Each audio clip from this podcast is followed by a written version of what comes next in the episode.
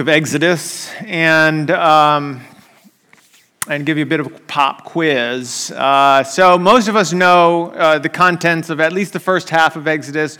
We've talked at length about the second half as well. Uh, but uh, if you could, like, pin the book of Exodus down to just a word or, or two or three words, what, what's happening uh, in this book?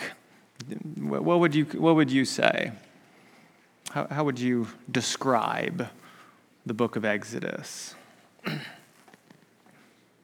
You might say that the people are exiting, exiting the bondage that they find themselves in, right? You might describe it as, as freedom. You might describe it as a, a movement from exile uh, into becoming uh, the people of God. You know, these are all, all, all, correct answers. And uh, the, the pop quiz, though, goes like this. So we all know the phrase, let my people go, right? We know this one? You know, so Moses uh, goes to the Pharaoh and uh, repeatedly has to confront him, and he says, let my people go. Do you know the phrase that immediately follows, let my people go, every single time? What, what is it? Mm, mm, not quite. Uh, there's, there's just a little more. Yeah, I didn't think so, because I, I don't think I would have gotten it either, right? Moses doesn't stop at let my people go. It, it's actually, it's just a little bit longer than that. He says, let my people go that they may serve the Lord right? Every single time. There's a, there's a purpose to it. There's a, a, a as we've said, a, a freedom and a release from bondage for a specific purpose that they may serve, right? This is what God says. I'll, I'll give you a few examples. If you want, uh, turn with me to Exodus uh, chapter 8. There's a few things in there. So, starting in verse 1, uh, we'll see exactly what I'm talking about. The plagues are about to start happening. Before they do, the Lord sends Moses to Pharaoh. And in verse 1 here, it says, Then the Lord said to Moses, Go into the Pharaoh and say to him, Thus says the Lord, Let my people go, that they may serve me. Right? And what does the Pharaoh do? He does not let those people go and they are not able to serve God the way uh, God wishes, and therefore God has to send a plague. In this case, it's frogs. Fasting, fast forwarding uh, just a few verses uh, to verse 8, finally, Pharaoh is, is tired of the frogs, uh, and so he, he says this The Pharaoh called to Moses and Aaron, and he said, Plead with the Lord to take away the frogs from me and from my people and I will let the people go to sacrifice to the Lord. Which isn't quite what Moses had asked for, is it? It's close, I will, I'll, I'll say that much. The, the sacrificing is, is close to. But it's not exactly the same. God, God wants us to, to serve Him, not just the sacrifice part. Service, it turns out, is bigger than that. And I think maybe the Pharaoh had uh, a narrower focus. Namely, Pharaoh was very happy to be the king. He was very happy to be in charge. He was very happy to be the one that Israel was serving. And so he's then able to say, well, okay, go sacrifice to God, but then come back and keep serving me, is essentially what he's saying. God does relent with the frogs, however, and, and then there's a series uh, of other ones. But in, in verse 20, to pick it up again, we, we see the same thing happen. The, the Lord says to Moses, Rise up early in the morning, present yourself to Pharaoh again as he goes out into the water, and say to him, Thus says the Lord, there it is again, let my people go, that they may serve me. Right? Same phrase, that they may serve me. And here, I do believe that service is the key, at least to what I'm trying to tell you this morning. Certainly, the Lord speaking is part of this, letting people go is part of this. But there is an end in sight, right? that they may, may serve me. God is indeed freeing the Israelite people from the bondage, from the service of this Pharaoh, toward service of God. There's a sense in which it's, it's, it's good news. It, it is good news. Like they're being released from, from bondage to the Pharaoh. But then they're, they're really essentially being asked into bondage of another sort. You see, it's, it's God who wants to be their Lord, which is another word for master, or, or, or, the one who they are serving. And I don't know how that strikes you. You see, I, I think in our uh, 21st century individualistic society, we're taught that freedom means, well, freedom from all and every bondage, right? But I think what the scripture teaches us is that we're all serving something.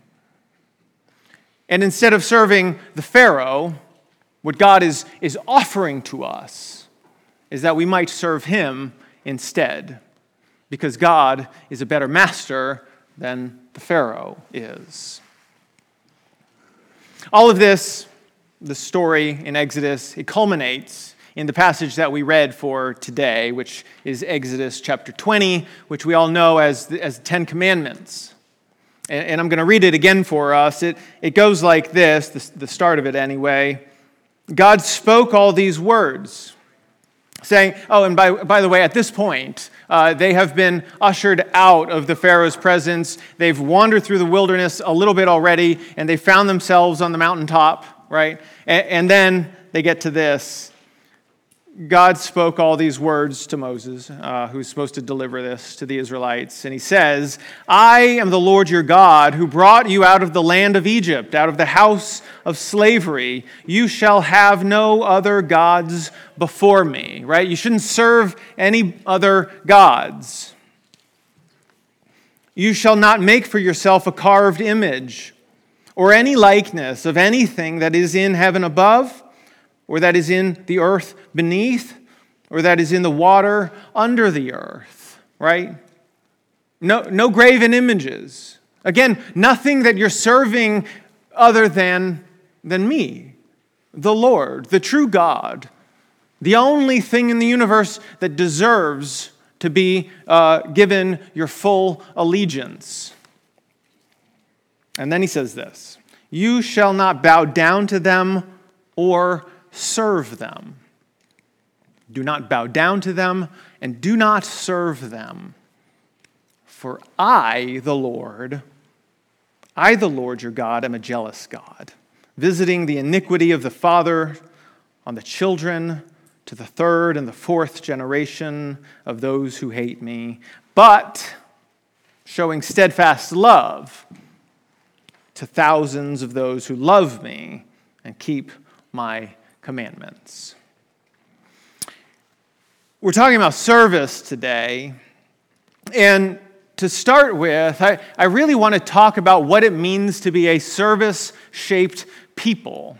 What does it mean to serve, right? And as we've already seen, perhaps the thing we start with is that first and foremost, primarily, rock bottom level, we're a people who serve God. This is simple enough, uh, right? It is simple enough. But it seems actually quite difficult in practice. Because there are all of these other things vying for our attention and for our service. When we get to the New Testament, Jesus puts it this way He says, You can only serve one thing. You can't serve God and money, right? You can only serve one. And so you choose. Which one? Which one are you going to serve? That's what Jesus says. Or Paul. Paul puts it a little differently, but in Romans 1.25, he's, he's criticizing uh, the world at large for, for serving the wrong things. And he says they, they are serving the created when in reality they should be serving the creator, right? They're serving the created, but they should be serving the creator. Or just more simply put, yet. a confessional that is probably the first confessional that Christians ever say. It's three words long, only two in the Greek. It's Jesus is Lord.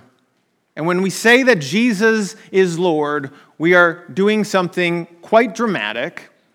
We are saying that he is master, that there is no other uh, Lord above Jesus that, that he is the one that deserves, again, our full allegiance and our, our full faith and our full trust. And, and so it's, it's in Jesus that we put all of that. And it's not in these other things that vie for our attention. And so we, when we think of being a, a service shaped people, first and foremost, we think of serving God, right? serving God. The next thing we think of, we think of serving others, don't we? Perhaps that's the first thing you thought of, but you know, make sure you get the, that first one in there. We do think of serving others. We are commanded to do as much. Our passage today was from Matthew chapter 20. It, went like this. I'm actually going to skip toward the end. Uh, there's this scene uh, where the mother of the sons of Zebedee come and, and she's trying to vie for Jesus to, to put uh, the two sons at Jesus' right and left hand. And, and Jesus asks a series of questions. And he's like, You don't know what you're asking. And then, uh, then the disciples all start fighting uh, because they're all wanting to be at Jesus' right and, and Jesus' left. And then Jesus kind of has enough of it and he says this at the, at the end, starting in, in Matthew 20, verse 25. He says, Jesus calls them all together. He, he sits them down, just like you would the children, and, and he sits in front of them and he says, You know what? The rulers of the Gentiles lord it over them. And they're great ones, they exercise authority over them. And it shall not be so among you. It shall not be this way. But whoever would be great must be your servant, right? Must be your servant. And whoever would be first must be your slave. Even as the Son of Man came not to be served, but to serve and to give his life as a ransom for many. Have you heard me quote this, this passage before? Just a simple nod or, uh, uh, yeah, no. Yeah. I've said it many times actually from this stage, from this pulpit. Uh, and it's one of these that I, I think we hear and we don't want it to stick, right? We, we don't, because we, we actually, we really like the Jesus who is uh, all powerful and is going is coming in on the, the he's the white knight on, on the horse that's coming in and, and the, the, the blood drenched cloak and, and he's going to slay everybody and, and he, he represents all power. But this jesus right here this one says something different. Even as the son of man came not to be served, but to serve, and to give his life as a ransom for many, you go and do the same thing. That's what he's saying, right? You go and be like that. And that's not as fun, right? I, mean, the, the, the, power one is a, that, that feels a little bit better than the one who, who serves and, uh, and who has to give his life as a ransom for many.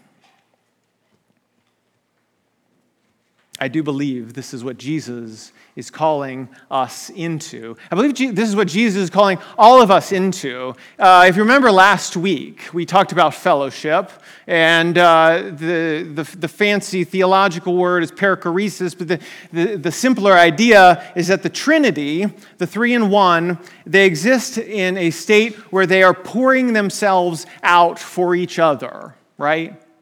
And I believe that Jesus is showing us this way as, uh, the, as how humanity itself, we are pull, being pulled into this perichoresis or into this pouring ourselves out for each other. And if we were to serve each other in this way, everybody giving of themselves, the world would look very different, wouldn't it? This is, this is not how the world works. In fact, the, the pragmatists among you, and myself being one, uh, would say, This is a nice sermon, Eric, but th- that's just not how the world works, right? You're just gonna, you're setting us up for failure. We're just gonna get uh, trampled, right? Right? That's what's gonna happen here. And it may. It actually may happen. Um, and, and knowing the wisdom of, of when to stand up and to say, well, enough is enough, you know, this is, this is difficult. But what I see in my scripture, what I see Jesus doing and demonstrating on a regular basis, is somebody who's willing to serve the other over and over again. And he's pulling us into this kind of life. We are to be service shaped people, serving the Lord and serving one another. Now, uh, you might say to yourself, well, Eric, some of this is obvious, right? You've not said all that much. Really, you've just gotten us to the two greatest commandments, which I think if I had asked that from the beginning, you would have been able to give me. What are the two greatest commandments that Jesus says? Well, love God and love your neighbor, right? And I'm just saying the same thing, which is when we talk about service, we're talking about serving God and serving the other serving our neighbor.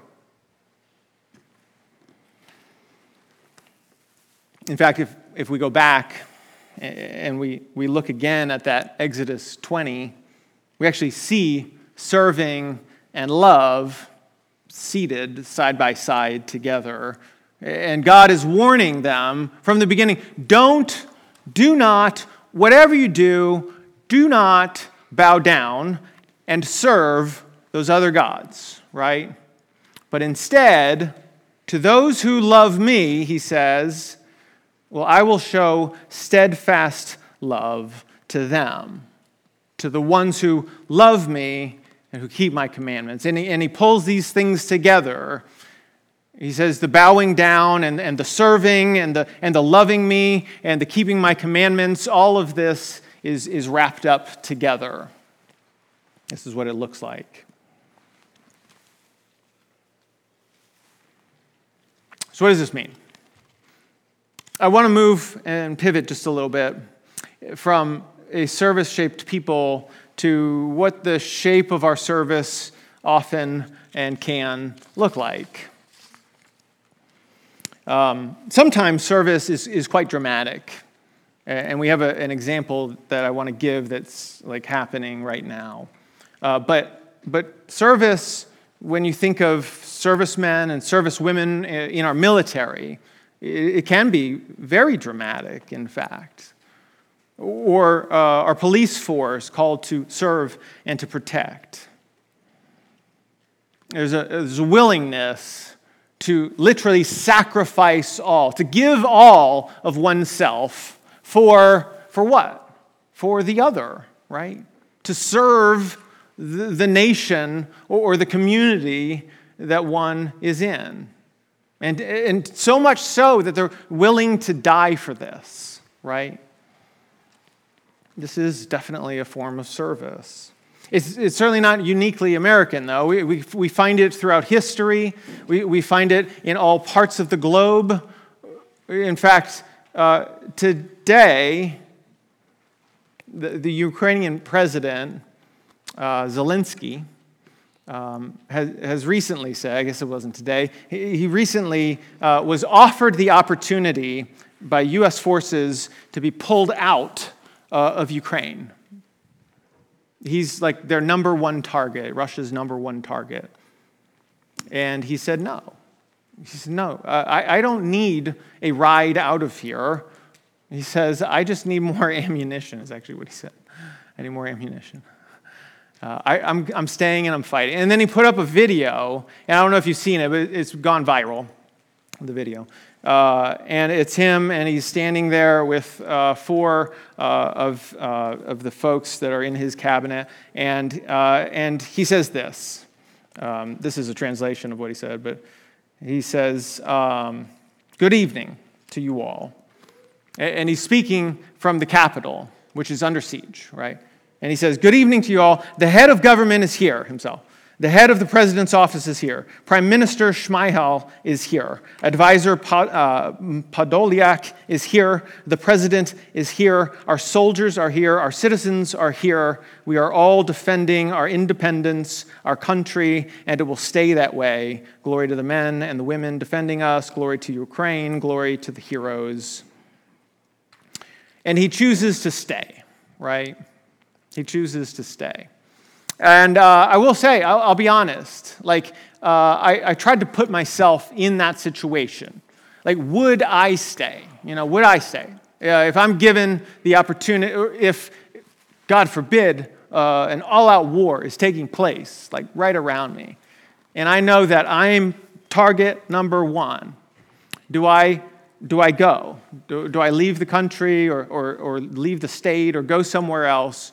Or do I stay and fight, knowing my life is at risk, but also knowing, knowing that there are people looking up to me because I'm their leader and they're expecting me to do something, right? What do I do? And I, I don't know. Well, I can't say because I've never been in a situation like that before, and I pray to God I never have to. But he, he chooses to stay. And again, he's willing to, to give his life to, to, to give it all up, and why? For others. Right? This is a form of service. It's a very dramatic form of service. And I think when we think of service, sometimes we think in these very dramatic uh, ways.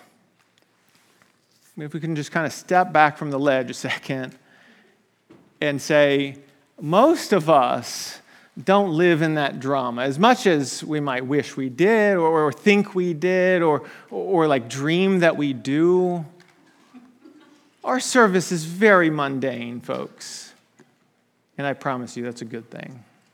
It's mundane in the sense of ordinary, quotidian, normal, normal life. But I'll suggest to you this. Sometimes the extraordinary, extraordinary efforts uh, of service they're hard no doubt. The decision zelensky's having to make to stay there and to lead his country through a, an incredibly difficult time is a i mean this is a profile in courage no doubt. But the unrecognized service that day in, day out, day in, day out happens over and over and over again over the course of a lifetime, I, I actually think that can be quite difficult as well. Especially if it goes, again, unrecognized. It's just something you do. Maybe at some point it, it becomes not difficult, though because you would just simply say, Well, this is who I am. I, I just do this.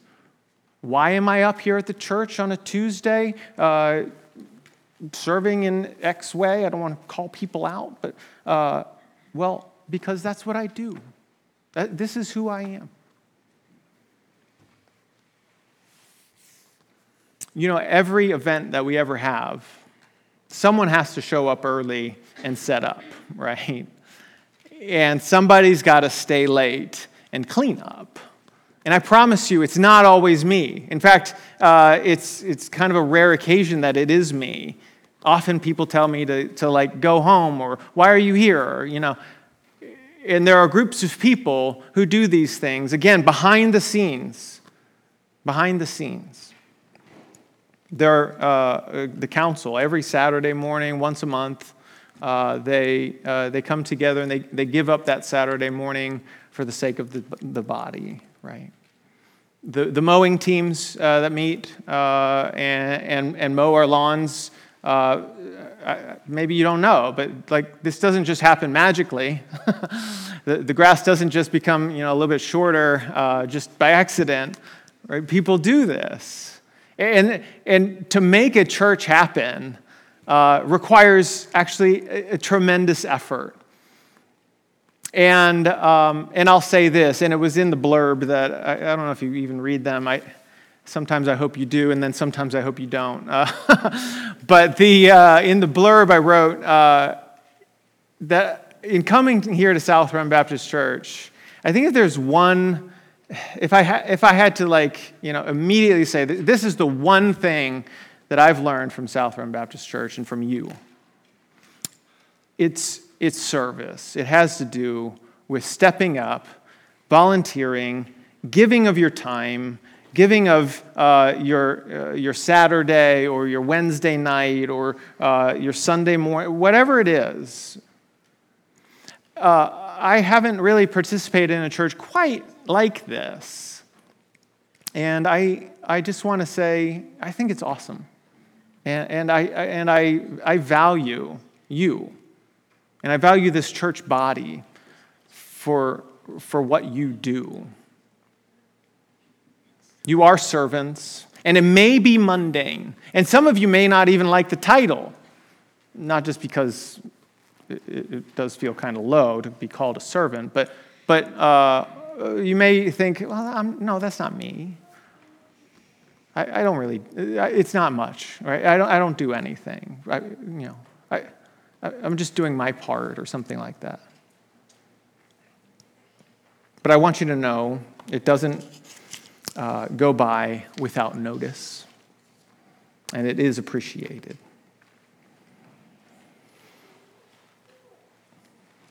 A service shaped people. Also, um, a couple other things I would want to say about it uh, in brief here. Um, Paul, Paul talks about it this way.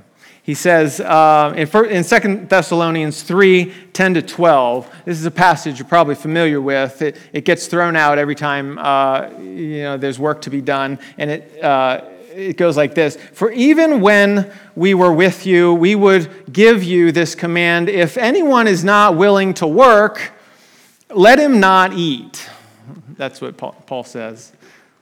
Uh, if you're not going to work, then well, don't eat. And he goes on, he says, For we hear that some among you are uh, walking in idleness, not busy at all, but busy bodies. Now, uh, such persons we command and encourage in the Lord Jesus Christ to do their work quietly and to earn their own living, or more literally, really, to earn their own bread, right?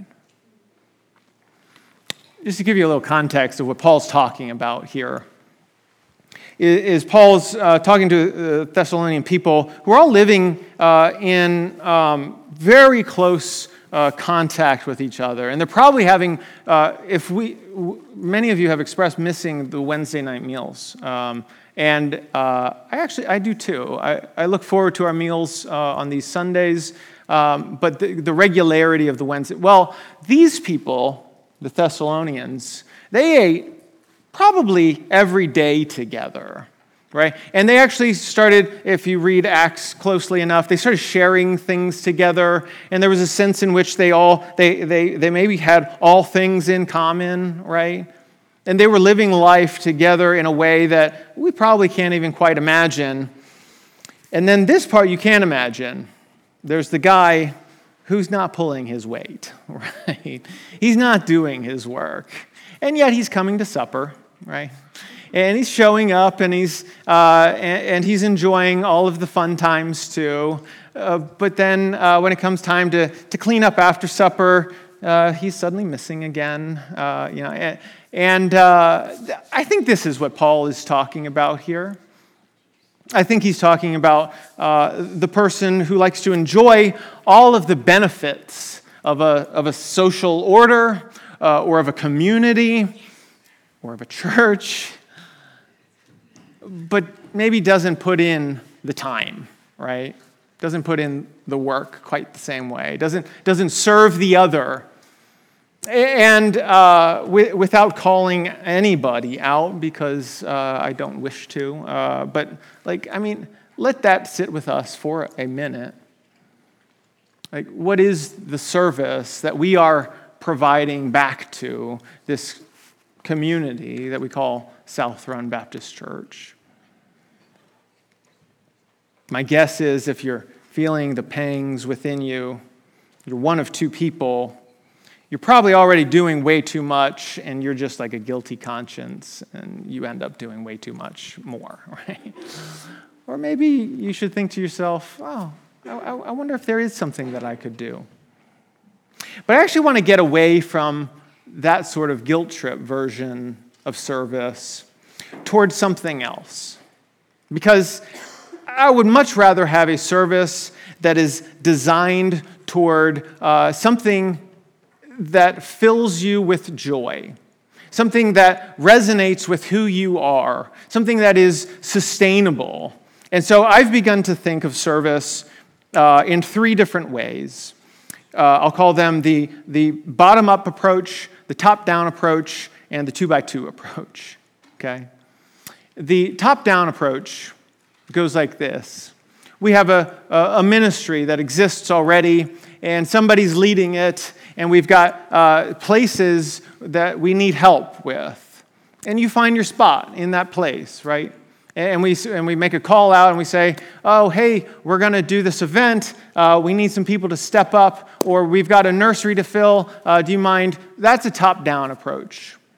And finding uh, service in there becomes like, uh, I, I, think this is actually an important part of living in the body. Uh, it's, it's sometimes doing things that you're passionate about, and then sometimes it's, well, it, this is just a position that, that needs to be filled because somebody's got to do it, right? Otherwise, it's, it's, a, it's a job that's not going to get done. There's the bottom up approach. I actually particularly like this one. The bottom up approach goes like this In a church setting, uh, especially like ours, I have find, found the most successful ministries are ones that are not designed from the top or from the leadership or someone saying, uh, you need to do X. It's actually one of you coming up and saying, you know what? I've got this passion for this project. I would love for our church to participate in this. And I would love to lead this. And I would love to be uh, somebody who brings others along, right? And this has happened any number of times here at our church. And so, if this is you, the bottom up approach, you have a passion. There's something, it's not in the church structure already, but you say to yourself, I think we can do this. I think we can get this done. And I think we can do it as a body. Well, come to our leadership. Whether, whether it's a, a discipleship issue, whether it's a uh, fellowship issue, whether it's a worship issue, whether it's just something you want to talk to me about, right? Find the right person to do that. And the last thing I'd say is, the, is I'm calling it the two by two approach. We talked a little bit this morning uh, in the, the Sunday morning Bible study about this. And it's something that's been weighing on my mind ever since we talked uh, at length about uh, being disciples and discipleship. And I thought, you know, um, what does discipleship really look like? Uh, sometimes we might uh, make it more spirit, spiritualize it more than it actually is. Sometimes it's just doing relationships together. And by two Christians joining together uh, and working on a project together, there is opportunity in that space that is created where these two people can disciple one another, or a wiser can mentor a, younger person, or however it might work, right? And so, my hope is, my hope going forward, eh, when I think of service, and when I think of uh, you know, doing work here at South Run Baptist Church, I do think in terms of, of two by two, working with other people, working in teams, sharing the load, not being a lone wolf, not being stuck out there feeling like you have to do it all, right? But finding someone else who has your back. And when you're on vacation, this person's not, and, and vice versa, right? I, I think this is a far better way. I, I find it actually to be a biblical way out of time here, but uh, to, to go about doing discipleship and service together. And this is where discipleship and service become one and the same. This year, this year is all about strengthening and supporting our church body, right? COVID has kind of taken its toll on us. And what does it mean to, to strengthen and support each other? You might think that it means, well, not asking you to do anything. And if that is what you think it means, well, maybe that's it's possible that that could be for you for a, for a time or a window. Uh, but my guess is that's not what you think it is. That's not going to give you the rest you think it will. That actually, leaning in and finding someone else in the church body who you can work alongside, who over the course of time, your work together knits your hearts together, will be far more supportive and will give you strength in a way that you probably didn't think it would. This is my hope. Whether it's top down, bottom up, two by two, all of the above. I do think that finding a place to serve here at South Southern Baptist Church will actually support you and strengthen you in ways that some of you already know quite well because you're already doing a lot of it. And some of you who are doing a lot of it maybe, in fact, need to step back and let others fill in the void. I'm not one to, to do the guilt trips, and, and it's starting to feel like that from here. I'll just be honest. I want what is best for each and every one of you. Knowing what, each, what is best for each and every one of you, well, is impossible, and it's impossible to speak to you personally. But in the moments that are about to follow, we're going to sing a song together, we're going to do some reflection together. And I want you to do some soul searching about what your life here at South Run Baptist Church can and should look like, and what being supported looks like, and strengthened looks like, and what doing service, how that fits in to all of that. Let's pray together.